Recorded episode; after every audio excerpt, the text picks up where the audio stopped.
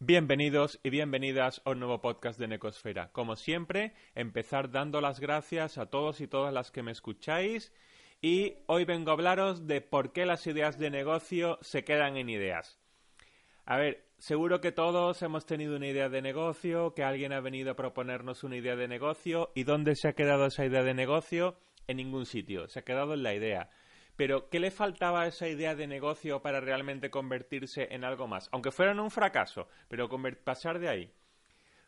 No, dejadme adivinar, normalmente esa idea de negocio o era un párrafo corto o era una frase larga, pero no, no había evolucionado, no había, no había superado la fase de, de voz. Seguramente lo primero y más básico que le faltaba a esa idea era tiempo. O sea, cuando tuviste la idea de negocio o cuando te vinieron con la idea de negocio, oye, pues sí, esto sería muy bien, estaría muy bien que lo pusiéramos en marcha, pero ni la otra persona ni tú teníais tiempo, porque ya estáis trabajando, porque ya teníais cargas familiares, otras obligaciones, eh, otros hobbies que son prioritarios o cualquier otra cosa, pero a esa idea de negocio, en un primer momento, nadie le pudo dedicar tiempo. Hay otra cosa que normalmente le faltan a las ideas de negocio y es que hacen falta pues conocimientos técnicos. Si tú vas a poner una panadería, pues necesitas saber pan y necesitas saber de obrador y necesitas saber una serie de cosas.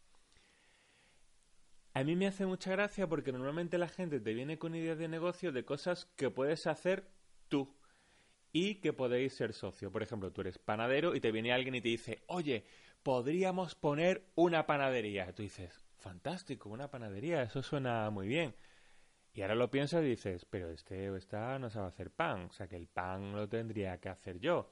Y claro, no es solamente hacer pan, es todo lo que implica hacer pan.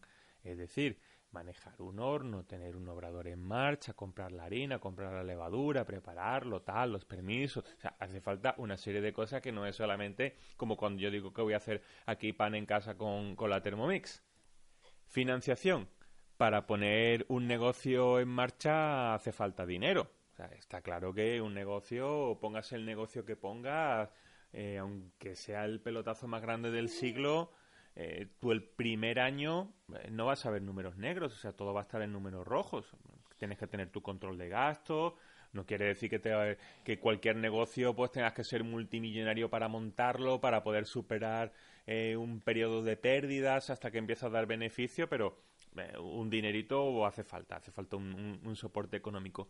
Eso casi nunca lo piensa nadie, a no ser que te vengan con la idea de negocio ya cocinada y te digan, lo único que necesito es un socio capitalista. Esto ya del socio capitalista se escucha menos, ahora se llaman, eh, se llaman inversores, pero eh, antes sí te venía la gente con esto. Tengo una idea, vamos, lo tengo todo montado, ya he visto el local, tengo el primer cliente ya seguro, tal, porque esto le estás haciendo falta. Lo único que necesito es un socio capitalista. Hay otra modalidad que es, eh, ya tengo montada la empresa, la empresa no está dando beneficios ni muchísimo menos y, y esto es una experiencia personal, ¿no? Y te piden un capital, un capital que no es pequeño, por tener una participación en la empresa. Esa participación en la empresa yo la considero un número aleatorio porque si la empresa no tiene activos y no tiene beneficios, que yo te diga te voy a dar un diez por ciento, un cinco por ciento o un cincuenta por ciento de la empresa, es decir, nada. Las condiciones venían a ser Eh, tú haces la aportación de capital, tienes este porcentaje de la empresa eh, y hasta dentro de dos años no esperamos beneficios. Con lo cual en dos años no vas a ver nada. Y además trabajas en la empresa durante dos años. Con lo cual durante dos años no solamente habías puesto dinero, sino que trabajabas gratis. Oye, y a partir de los dos años, si empieza a haber beneficios y tal, pues mmm, ahí por supuesto ya nos lo repartimos. O sea, estás poniendo, estás haciendo una inversión, ya ni siquiera una inversión de estas a capital riesgo, como te, como te dicen ahora, sino directamente una aportación a fondo perdido y a partir de los dos años ya empezábamos a hablar. Claro, ¿qué es lo que estamos viendo todos los días? Pues que las empresas cogen mucho dinero, eh, algunas se lo montan muy bien, cogen mucho dinero y a los do, al año, a los dos años, pum, desaparecen. Uh, es que nos hemos fundido el capital social, no hemos entrado en pérdida, nuestro modelo de negocio, tal y cual. Y esto me lleva al siguiente punto. ¿Quién va a buscar o de dónde van a salir, cómo van a venir los clientes? Porque claro, tener una muy buena idea de negocio está muy bien. Puede que hasta tengas tiempo y financiación, pero todavía eh, hace falta buscar a los clientes y alguien tiene que ser el comercial.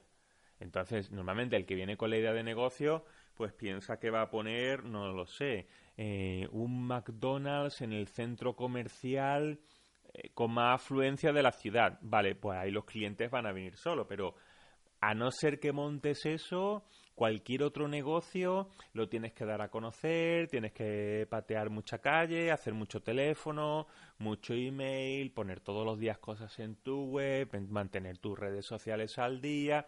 Eso eh, normalmente no lo piensa nadie.